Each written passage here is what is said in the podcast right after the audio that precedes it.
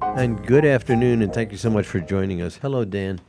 Hey, Buzz. How goes it? How's your Tuesday? Well, my Tuesday started off um, not well. I um, am a longtime fan and friend and constituent of Steve Kulik, um, who represented the First Franklin for I think a quarter of a century or so, and who always represented us well. And um, you know, I've been I've been the moderator of my town meeting for decades, and he never missed one. Wow. I think he represented whatever it was, 17 or 22 towns, and he always made every single town meeting. For And- all of those towns? Yeah, he was he was amazing. He was tireless. Uh, he worked his way up to being vice chair of Wa- House Ways and Means and Joint uh, Ways and Means. He was um, an effective, caring, smart, well researched legislator. Um, and is it, when he retired, uh, I thought it was a terrible loss, but we're so lucky. Natalie Blais um, uh, succeeded him, and she represents our district with equal zeal and competence. Um, but it's a real loss to all of us. So I just wanted to open the show by just acknowledging anybody who knew Steve knows exactly what I'm talking about. Um, and uh, he was a beloved, truly public servant, which is what the headline in both the Recorder and the Daily Gazette says. So that I wanted to open with, and um, I, I really uh, I'm very gratified that we have. Um, I think that you, Dan, Yes. you have previously sp- spoken to Tiarra Fisher, who's the coordinator for the opioid task force, and Rachel Katz, who's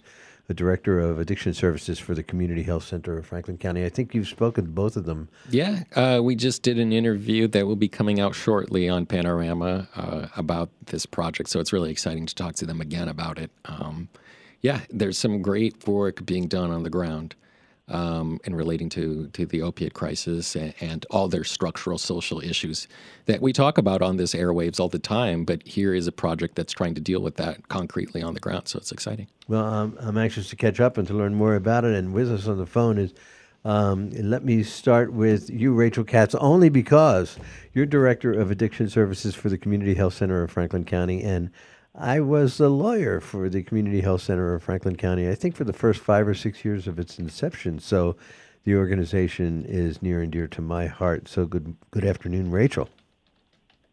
Hi, Buzz and Dan. It's so great to be here. I, I really appreciate the invitation to speak with you both. Well, I think it's important that what you folks do, which is uh, so important um, for so many, uh, not just individuals, but communities um, that suffer from the opioid crisis that we've been in for far too long. So, why don't you start? I'm going to turn our attention to Tiarra, but let's start by t- telling about what the Community Health Center of Franklin County does and tell us about this NIH HEAL initiative I've been reading about.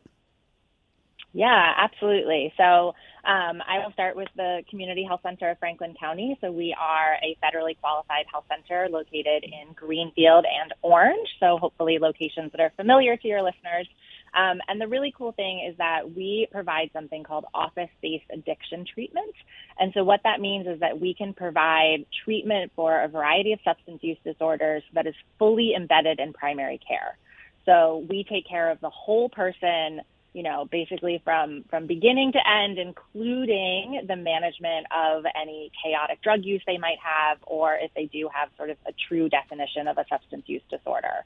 Um, so that's really exciting, and we have some, you know, we've been able to expand our program, so we are actively taking new folks in.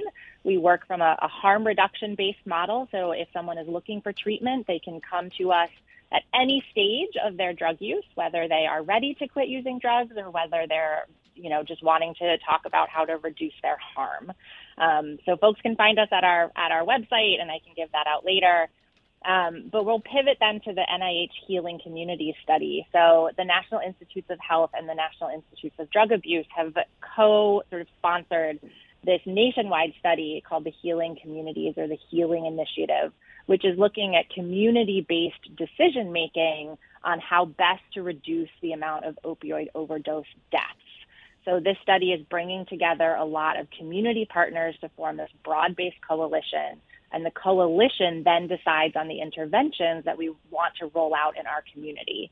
So everything is based in our community. Decisions are made with our community members um, and for folks who have sort of the most skin in the game, so to speak. It's so important that it's community based. I mean, we forget that, uh, you know, the, these people who are suffering from these types of addictions, they are our neighbors. They are our children, and they are many of them our future. And it's so important to look at it as a, as our problem, not their problem. Tiarra Fisher, you are the coordinator for the Opioid Task Force. First of all, could you talk to us about the need for an opioid task force, and then explain what it does and how it approaches its work? Sure, absolutely. And just to clarify, I am the coordinator on the Healing Community Study Project. Um, Deborah McLaughlin is the coordinator of the Opioid Task Force, and she is our fearless leader. Oh, I so gave yeah. you a promotion and I didn't even know it. exactly. So the Opioid Task Force um, began um, or originated in 2013, and so our our three founding co-chairs, which is um, Sheriff Donnellan, um, Register John Merrigan, as well as um, DA Sullivan, uh, they came together in 2013, and now, uh, 10 years ago, about almost, this is when the opioid epidemic was just st- starting to to be talked about in more mainstream avenues. This is when folks were noticing, whether via family members, coworkers, um, just people in the community, who they were seeing experiencing the both the symptoms and the effects of having um, opioid use disorder and struggling with this disease. And so our three co-chairs came together back in 2013 and they held an initial meeting and to talk about like what is this epidemic? How is it affecting our community? Um, and since then, over the past 10 years, led by by them as well as um, community partners that have joined the task force, and Deborah McLaughlin, um, who has since been leading as coordinator over the past um, few years, we have grown into having several um, subcommittees as well as several working groups um, that organize, lobby, host events, and make efforts in areas around housing as well as addressing um, access to medication for opioid use disorder, as well as supporting um, individuals um, in any way, in any capacity possible, and making sure that our community members um, have access to educational resources as well as actual monetary and physical resources um, to support themselves as they are navigating through um, substance use or supporting someone um, who is using substances.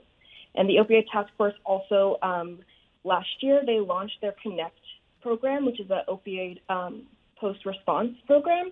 Um, so when individuals call 911 to report someone who has overdosed and police or EMS respond, our Connect program then um, sends over recovery coaches as well as individuals that can are connected with DCF and other support services as needed. Um, DCF, Department of Children and Families. Right. Yep. Yes. Um, and to help support individuals as they navigate, you know, life post overdosing and surviving, um, and making sure that folks are set up for success, so that way they're not overdosing again. You know, it's it's so interesting, um, Tiarra Fisher. When I mean, I'm a bit of an oldie now, and back in the early '70s, I was in San Francisco, and that's when we first started hearing about a lot of overdosing. It was sort of like, you know, a, a sort of quiet and subtle secret that some people overdosed, and there were any kind of real numbers to the people who were victimized by overdoses. when I was in San Francisco, it was Haight-Ashbury. It was heroin. It was bad cocaine that was cut with stuff. It was part of a black market for drugs. And now we have this chronic pain uh, situation in the United States where I think 20 or 25% of all adults suffer from pain and they take these pain medications, which end up being the source so many overdoses, right? It's a different kind of thing because instead of being a black market, it's a white market, right?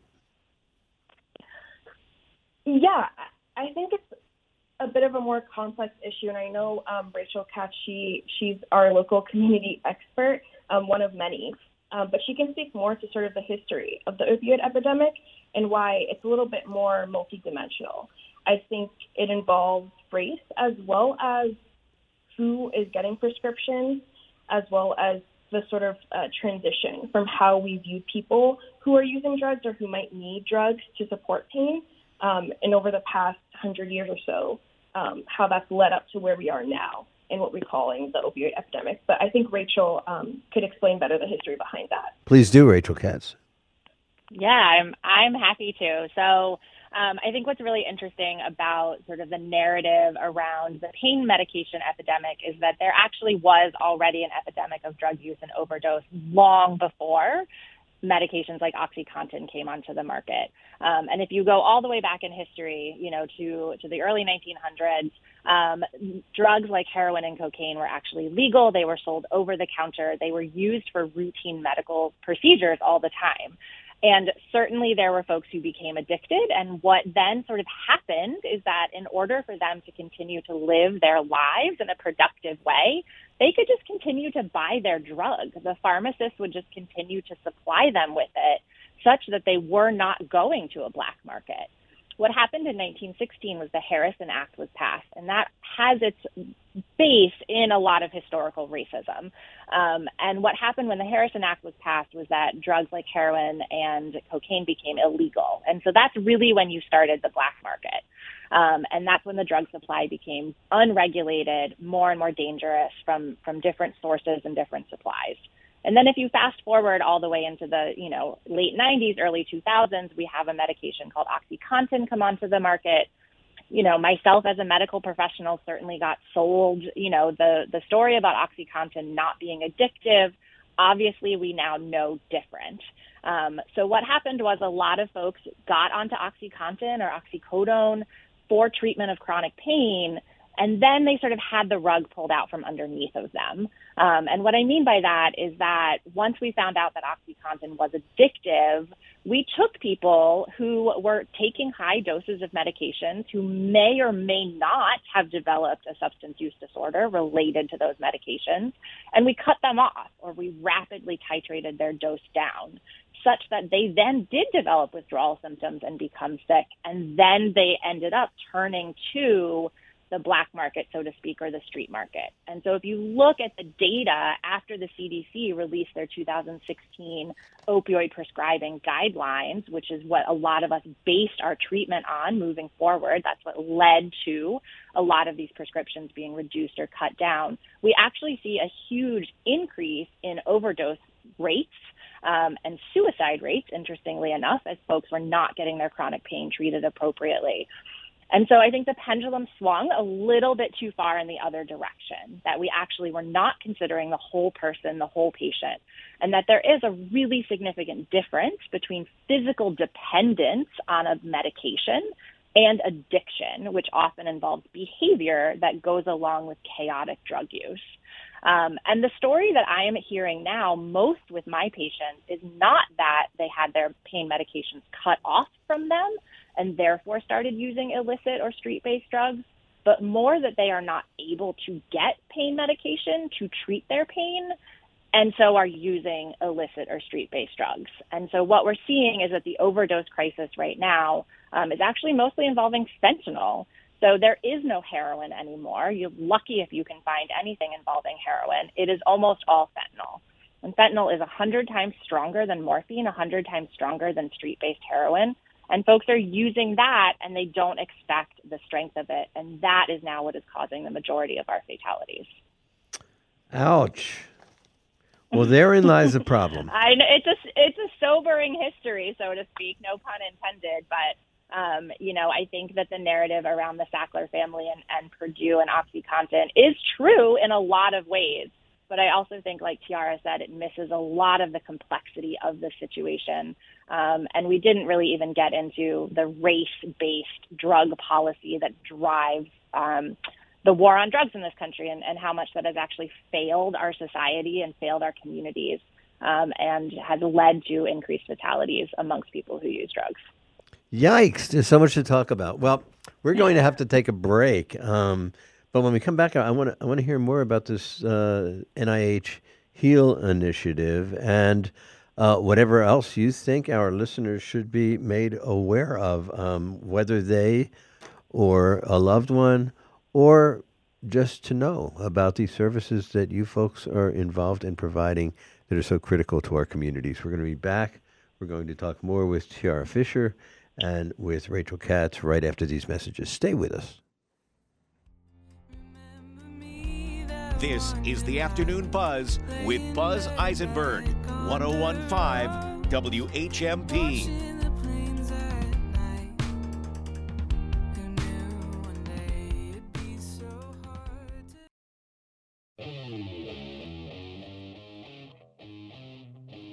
What does the House January 6th committee referral of criminal charges to the Justice Department mean for Donald Trump, legally and politically?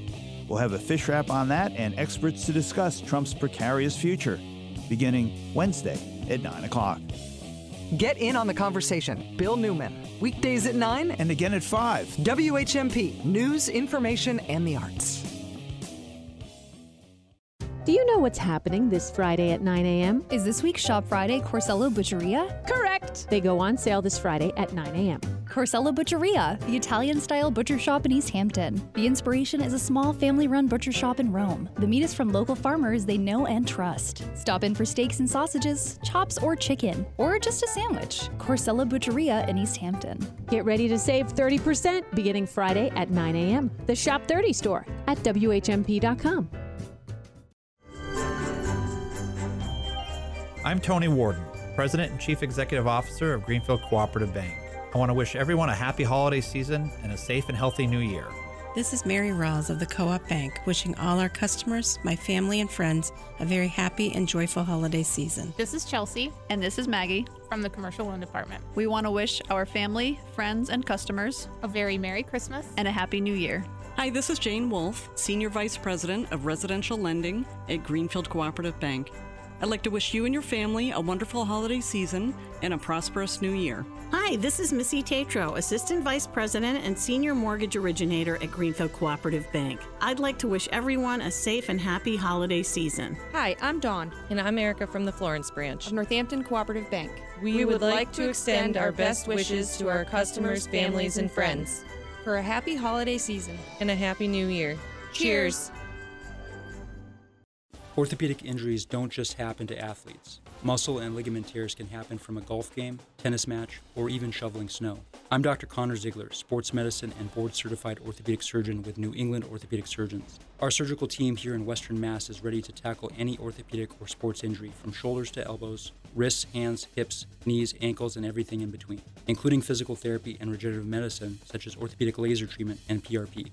Hey, Pat, who's on the sidelines this week? Wide receiver DeVante Parker is. He sat out Sunday's loss to the Raiders due to a concussion. His return for this Saturday against Cincinnati is questionable. Running back Damien Harris missed his third straight game Sunday and is questionable to return for this week. Cornerback Jalen Mills continues to rehab a groin injury and is day to day. And offensive lineman Isaiah Wynn has a foot injury and is questionable for this week. So if you're looking for the best bona fide care around, visit neortho.com to schedule an appointment. With locations in Springfield, East Longmeadow, and Northampton, our team will get you back in the game. This is the Afternoon Buzz with Buzz Eisenberg, 1015 WHMP. You know, on this program, we talk about so many important topics. Some of them are national in scope, some of them are uh, regional in scope, but some of them are really local. And and um, the opioid uh, crisis for a long time in this area has has decimated family after family, and and it's really important to understand uh, what you have to understand in order to be able to contribute towards the solution. So we're here with Tiarra Fisher and Rachel Katz. I want to start with you, Tiarra Fisher of the Opioid Task Force. So, um, what should people know, and what should people do to be part of the solution? Right, absolutely. Thank you for asking this question. Well, first of all, everyone should know about Narcan, and everyone should be carrying Narcan. Earlier, Rachel talked about fentanyl and how potent this is and how it's been poisoning all of our drug supply for folks that are getting it um, from sources that aren't prescribers or their healthcare providers. And so we want to reduce the the risk of folks who are having an overdose, but also if folks if you know someone or see someone who's having an overdose, being able to respond to them. So think about if someone has an allergy and they go into anaphylactic shock, right? The first thing you do is you pull their EpiPen and you administer it. With Narcan, it's the same thing. It's a first aid response. If someone is on the floor or on the ground and you believe that they are having an overdose, if you have Narcan handy, you will be able to administer Narcan, call 911, and get them the help they need. And what Narcan does is hopefully it will help folks get back to breathing. And so Rachel can talk a little bit more behind the science of it. Um, but essentially, what Narcan does is it blocks the opioids that are essentially telling the receptors in your brain to stop breathing. And it releases those so that way your brain can then say, okay, it's okay to breathe again. Um, also, another important consideration is that um, synthetic opiates that are also being mixed in with fentanyl, such as xylazine, can also have, um, which is also very potent and is a tran- as an animal tranquilizer, um, can also have adverse effects on someone who's having an overdose. So it's also important to administer Narcan and um, rescue breathing if individuals are not waking up. So where can you get Narcan from? Um, Narcan can be uh, picked up without a prescription at any local pharmacy.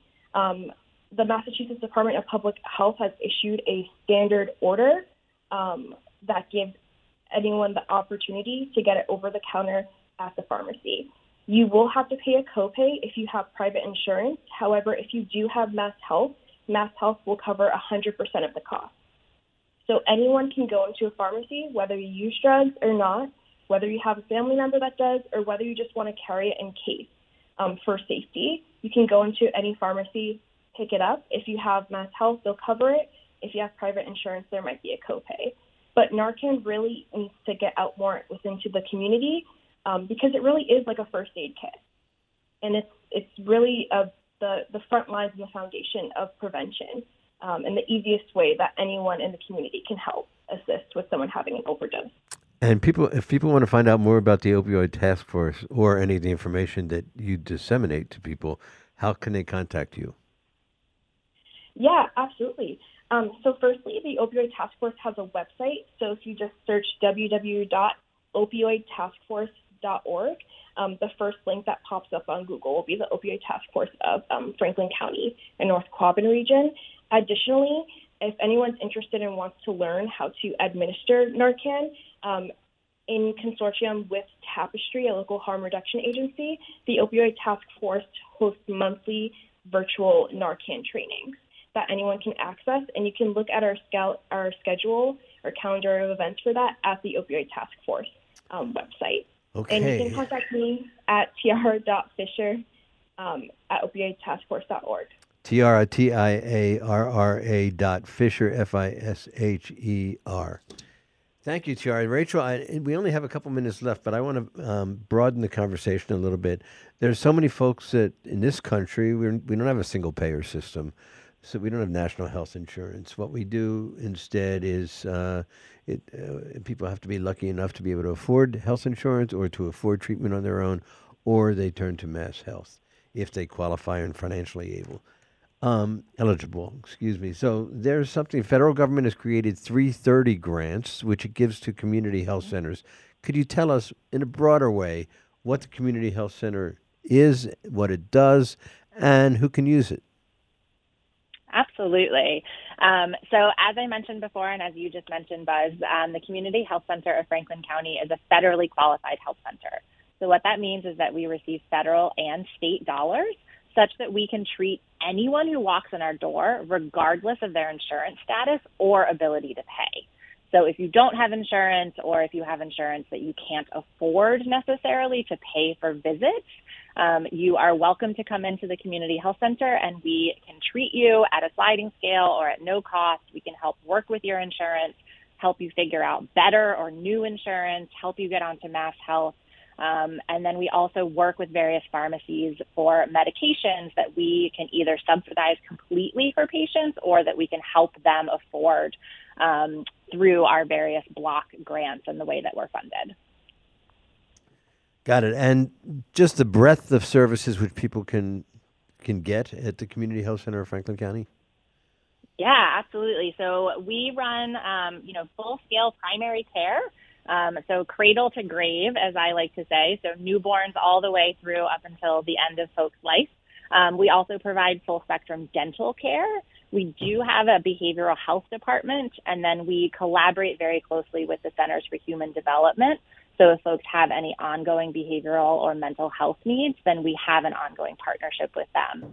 And obviously, my department is near and dear to my heart. So the office based addiction treatment program, um, which I mentioned before, is fully fully embedded into primary care. So for folks who are using drugs and want to stop using drugs or want to cut down on their drug use or move from chaotic drug use to not chaotic drug use, um, you can come and talk to us.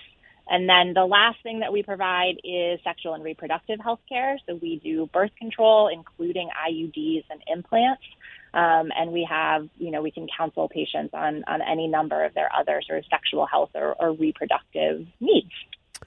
Really incredible. Um, the, the community health centers are always so fantastic, but the one in Franklin County, um, it's just, we're so lucky to have you. How do people get, if people want an appointment or if they want to find out if they're financially eligible, I guess they are. So how do they contact you? Yeah, so the best way to get more information is through our website. So it's chcfc.org. You can also just Google the Community Health Center of Franklin County, and folks can call our main office number at 413 325 8500. And if people want to get directly into our office based addiction treatment program, the phone number is 413 325 8508. We we throw around the term local heroes. You, Tiarra Fisher, you, Rachel Katz, and all of your colleagues who do this work. You're local heroes. Um, if anybody knows anyone, or if you yourself needs the services which were just described by either Tiarra from the Opioid Task Force or uh, Rachel from uh, uh, the uh, Addiction Services for the Community Health Center in Franklin County, um, get that Narcan, find out about it. It really is life saving. Our community really needs to get its handle on the opioid issue and the overdose problem. Thank you both for being with us today. Thank you so much. It was our pleasure. Thank you for having us. My pleasure. We are going to be back. We're going to have a very special playbill with Jackie Walsh because instead of being the interviewer, She's going to be the interviewee. Buckle up, listen to these messages, and come back. This is the Afternoon Buzz with Buzz Eisenberg, 1015 WHMP.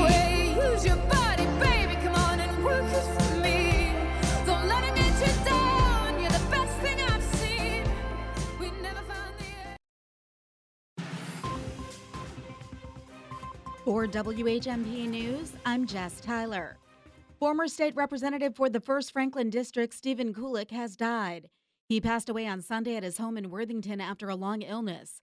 He was 72 years old and had spent 25 of those years representing towns in Hampshire and Franklin counties. Prior to being elected to the legislature, he served for many years in municipal government with a special focus on issues to do with energy and the environment. Friends and colleagues remember Kulik as a mild mannered politician eager to form coalitions who always did his homework to deeply understand the issues. He and his wife Suzanne just celebrated their 50th wedding anniversary this summer. A man accused of killing a Holyoke teenager back in the summer has pleaded not guilty to murder and gun charges. 21 year old Elijah Melendez of Holyoke was arraigned at Hampden Superior Court in Springfield Monday. Melendez is accused of killing 18 year old Elis Vizcarrondo. Vizcarrondo's body was found in the Connecticut River in Chicopee on July 3rd with a gunshot wound. Greenfield Mayor Roxann Wedegartner will be hosting the mayor's annual holiday food drive for Rachel's Table. The event will be held tomorrow from 4 to 6 p.m. at the Johnson Community Center. This will be the first public event for Officer Frankie, Greenfield Police Department's comfort dog, who will be assisting the mayor at the food drive. Rachel's Table began collecting donations for the food drive in November and will continue through Christmas to benefit residents of Franklin County. For the rest of today, mostly sunny, highs 34 to 38. Tonight, mostly clear and cold, overnight lows 14 to 20. And the outlook for Wednesday, sun and clouds, highs in the mid and upper 30s. I'm 22 News Storm Team Meteorologist Adam Strzempko on 1015 WHMP. For WHMP News, I'm Jess Tyler. Hey, it's Jason with the Weather Channel and SnowCountry.com. One of the best savings rates in America is another reason banking with Capital One is the easiest decision. What's in your wallet? Terms apply. See CapitalOne.com slash bank. Capital One N.A. Member FDIC. That big snowstorm continues to have a big effect at the mountains. New trails have been opening as fast as grooming crews can get to them. Even natural runs and glades are popping up, and snow guns are still blasted away every night. Jiminy Peak jumping up to two dozen trails action till 10 p.m. every night. Ski Butternut half dozen for you. Catamount up to eight trails, uh, seven at Wachusett with action till 7 p.m. Stratton made a huge jump this weekend. They jumped up to near 80 trails now. Killington almost 100. They get another couple of fresh inches, 30 inches the last seven days there. Waterville Valley, 40 plus runs now, about two dozen at Bretton Woods. This report brought to you by Smuggler's Notch Vermont, where family funds guaranteed. Visit smugs.com and check out more at snowcountry.com. I'm Jason Dean. Christmas Day. Your aunt shows up with that kooky boyfriend, and now you're not going to have enough mashed potatoes. Oh, how he loves his mashed potatoes. And your brother's new diet, he announces, includes Cool Whip. Between you and me, what kind of diet is that? And man, yesterday when the stores were insane, you forgot to get the butter. Butter! Good thing Cooper's Corner Market is open in Florence, Christmas Day until 1 p.m. Good thing State Street Fruit Store in Northampton is also open until 1. They're sister stores. Would you expect less from sisters? Whatever's left on your menu list Christmas morning, not to worry. It's all at Cooper's and State Street. Milk, check. Butter, check. Rolls, check. Cranberry sauce goes without saying. And get this, you can even get a roasting pan. I'm not kidding. Soda and ice, onions and celery. Cooper's and State Street. Open until 1 Christmas Day and 9 Christmas Eve. Florence and Northampton.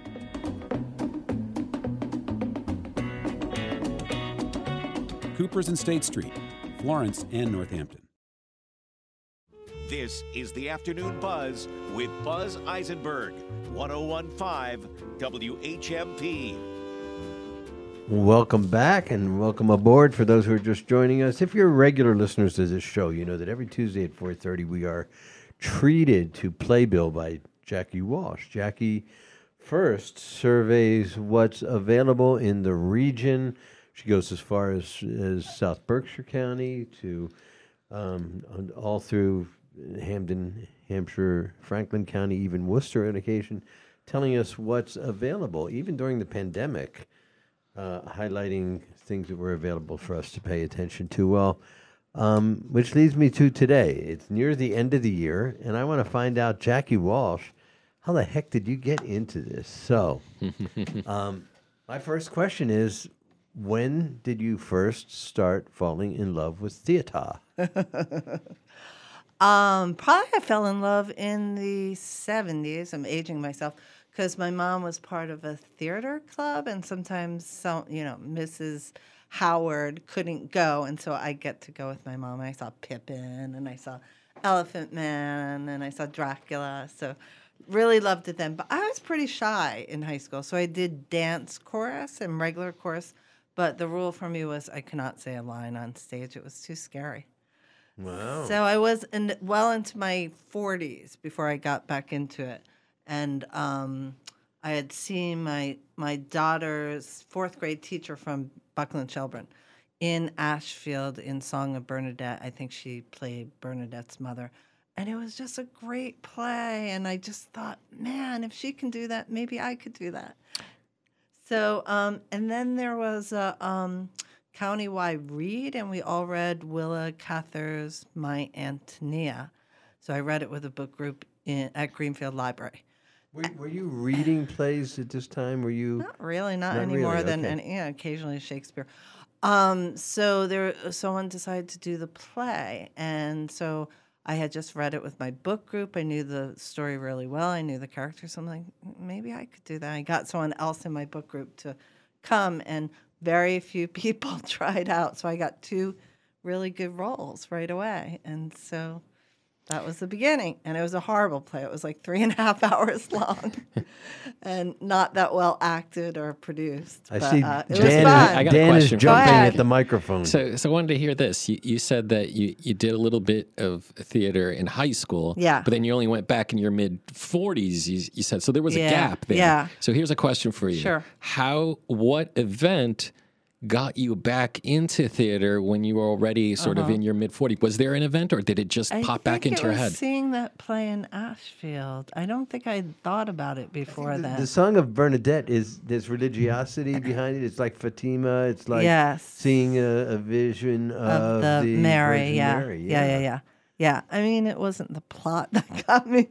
I didn't want to do only religious plays or anything like that, but um, it was well put together. Ashfield, this guy William Spademan came out to Ashfield and Ashfield started Community directing. Theater. Yeah, started directing Wonderful plays, and they were sets. great plays. Never musicals, just straight plays. Some serious plays, lots of comedies, but um, By way of was- disclosure, Jackie Walsh, Dan, got Mm. my wife Marcine, who is she's an artist and she's also skillful with the needle and thread. She became the costumer for Yeah, I think she was five of fantastic. Ashfield's At community theater. least, yeah. So, and you know, I realize everything I did in high school.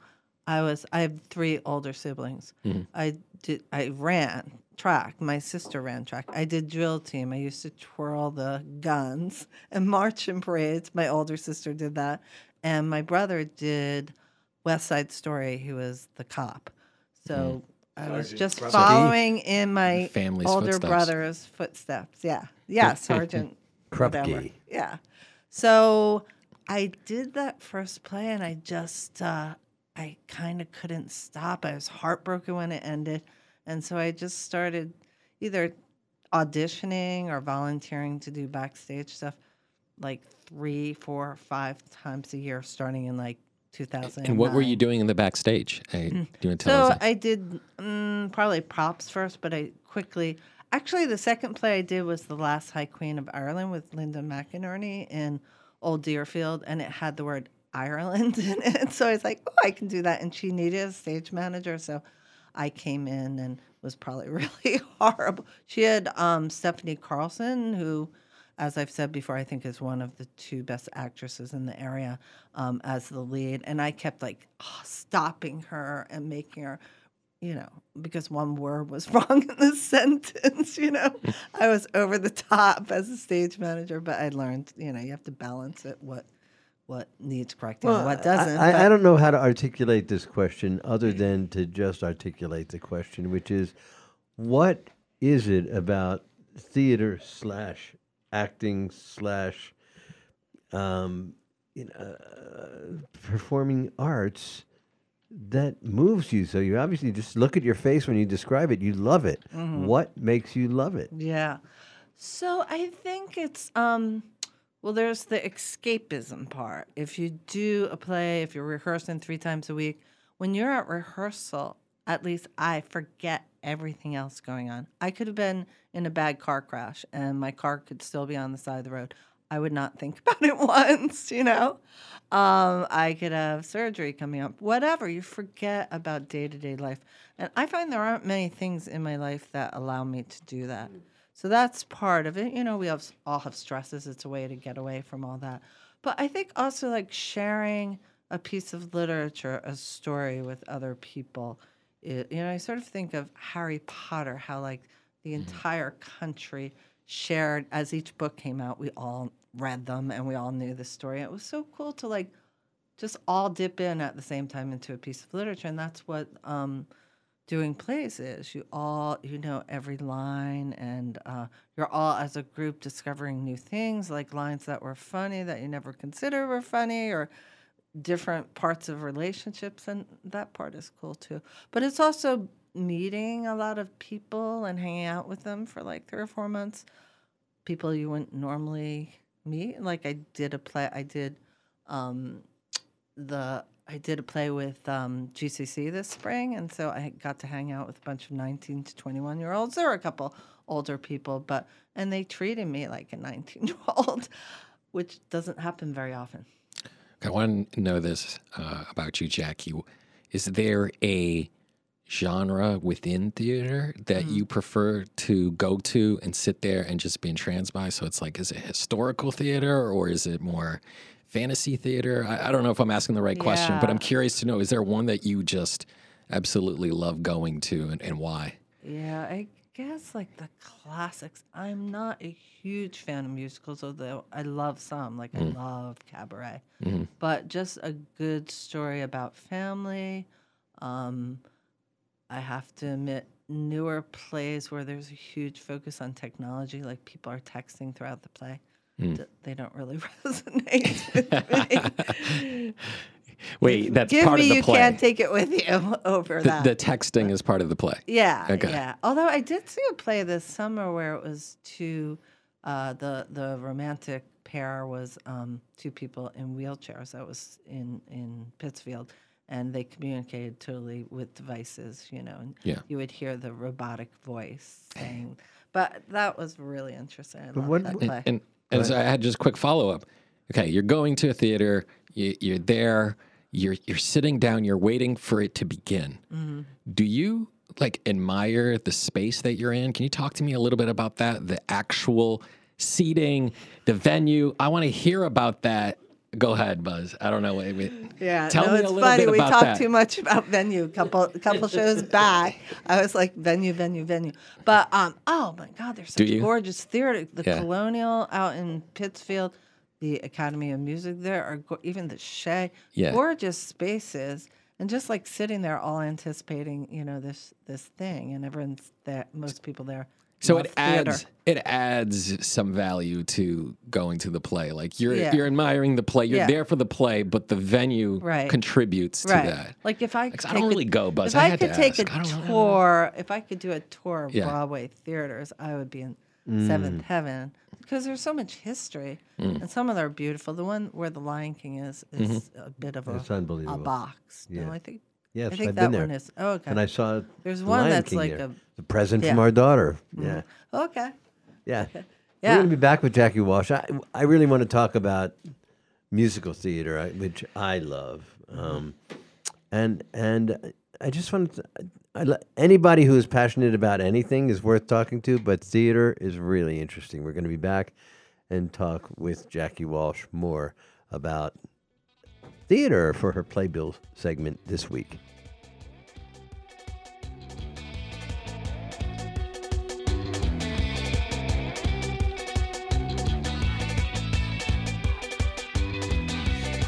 This is the Afternoon Buzz with Buzz Eisenberg, 1015 WHMP.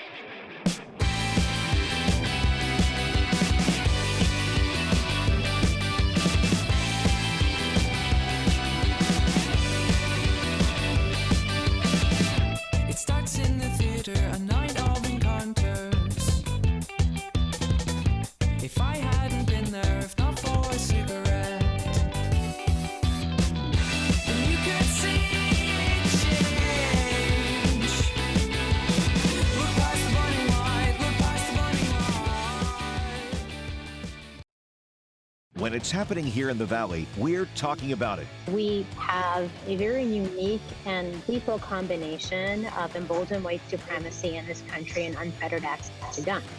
We need to keep talking about the intersection of white supremacy and guns. Guns are used in order to, you know, elicit fear and power and control uh, by white supremacists, and it's not an issue that's going away easily. 1015 1400 and 1240. We are the Valley. We are WHMP.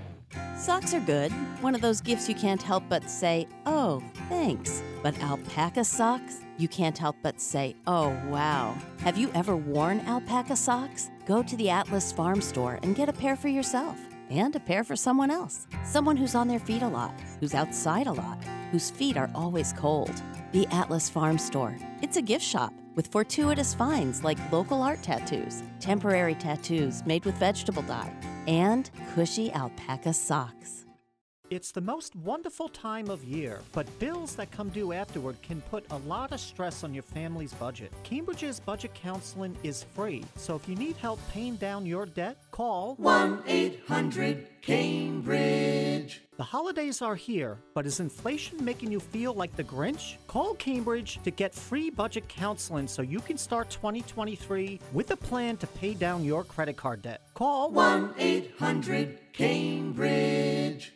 Want to support the kind of talk you hear on the afternoon buzz? Want to hear your business's message here on WHMP? Email us your message at WHMP.com. We'll help you craft a marketing message that'll reach listeners of your favorite WHMP show. And you'll be supporting the local news, Valley Talk, and progressive voices you hear right here on WHMP. Let us know about your message. Email us your message at WHMP.com and add your message to our mission. And hear your message right here on WHMP. Your message at WHMP.com.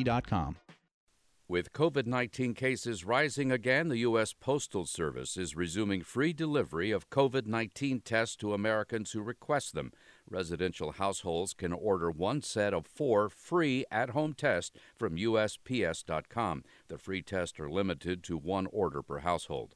Food prices remain stubbornly high, but a new study pinpoints where the best prices are. Grocery expert Kristen Wirt says Walmart and Aldi tend to have very competitive pricing within pennies of each other. She says Kroger is more expensive, but its sale prices can be bargains. General Motors has announced a major recall involving more than 740,000 vehicles that were subject to a previous recall.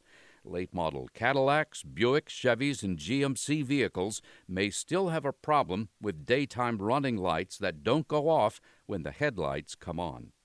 I'm Mark Huffman. Learn more at consumeraffairs.com. This is the Afternoon Buzz with Buzz Eisenberg, 1015 WHMP. And this week's playbill with Jackie Walsh is with Jackie Walsh. So, Jackie, in, in terms of, I mean, you and I have talked before, you've had guests on. What is it about musical theater that turns you on so much? Hmm. Well, I think part of it is people have skills that I don't have. I've been in a couple musicals and, um, you know, learning the songs. The songs are amazing. Um, and there's a lot of good music in musical theater, theater, but there's a lot of talent around here, and there's people with amazing voices. And it's just great to watch them and see it all come together, sometimes with live bands. And it's just incredible. And um, people have real loyalty towards certain musicals and will come out in droves, you know, to see Oliver or Cabaret or, um, you know, a Gilbert and Sullivan. So I think I must have a passionate. huge corny part to my persona because what ha- you know when when people are falling in love on stage and then they one of them looks into the eyes of the other and sings their love out to them Yeah.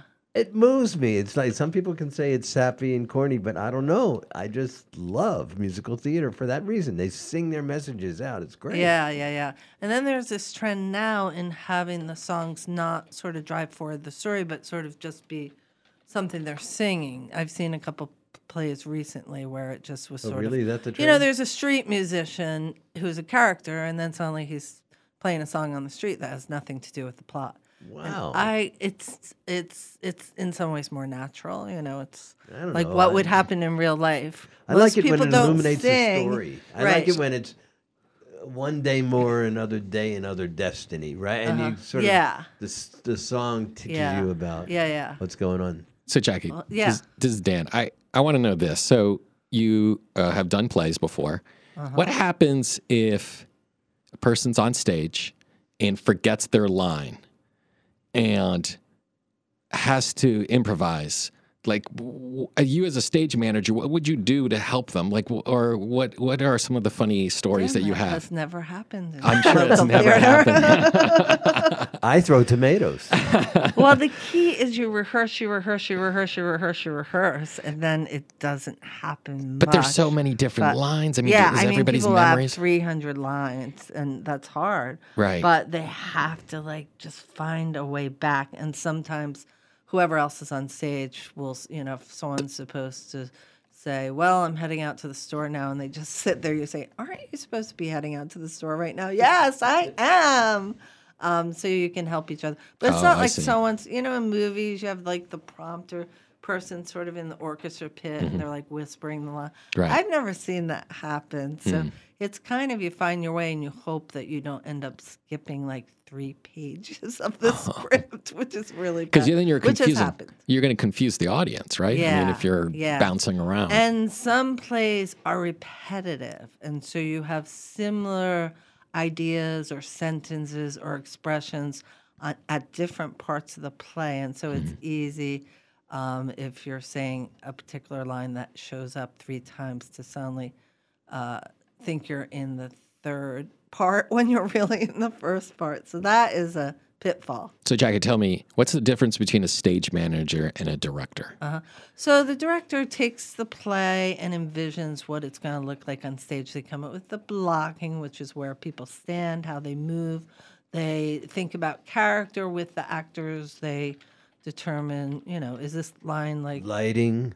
yeah, and, and they work with the lighting people, the props. They they figure out the whole play what it's going to look like, and you know, depending on the director, you might give your your actors a lot of wiggle room to figure out who they are, or maybe you you're someone who wants to say, okay, at this point you bend your arm, you know, very controlling. That doesn't happen very often. Whereas the stage manager is kind of like the director's sidekick. Like they help, uh, uh, they help in rehearsals. It's things as simple as someone's missing, you call them at home. Um, they also write down all the blocking because the director can forget it or can change it like 50 times. So you want to be able to say, last time they were supposed to exit stage left, not stage right. So, um, yeah. And then when the show runs, in theory, the show sort of becomes the stage manager show. The director doesn't even need to be there. And uh, the stage manager, well, is getting everyone on stage, but uh, just make sure everything goes as seamlessly as possible. In in the minute and a half that we have left, Jackie Wall, Mm. um, local theater, we have local people, and and I've heard people like be critical about people overacting or not being. I find the acting is really extraordinary Mhm. around here regionally. Yeah. Do you? What about you? Yeah, I think so. I had not seen a lot of theater in the Berkshires till recently. Um, but sometimes I see a show in the Berkshires, and, you know, I saw Fiddler on the Roof there years ago, and we had just done out here. I'm like, wow, we did just as good a show. But no, just generally, people put a lot of time into it. There's really good actors, there's really good directors. Um, and some companies have the resources to have beautiful costumes and sets, and um, you know, others it's minimalist, but the play may be really good. So, you know, there's the five colleges. We have a lot of theater graduates who move into community theater. Um, no, I think the quality is pretty good. And the selection of plays is incredible. I mean, you've heard when I describe each week what's Mhm. coming up. It's such an incredible variety of experiences in these plays. Yeah.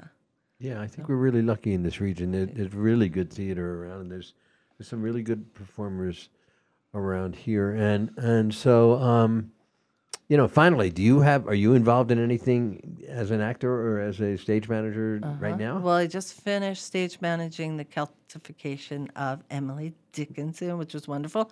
And we're in the middle of plans to go to Ireland in September and do it in churches, several different venues, and figuring out what parts of the country we want to go to. The Tipperary, I'm rooting for because I have family there, but probably Dublin and maybe um, Northern. And Incredible. The working on another play, Celtification in Ireland. I love it.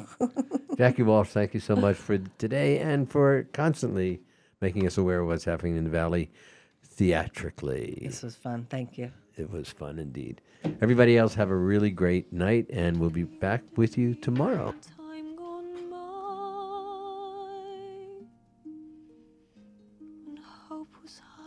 This is the Afternoon Buzz with Buzz Eisenberg, 1015 WHMP. Love would never die.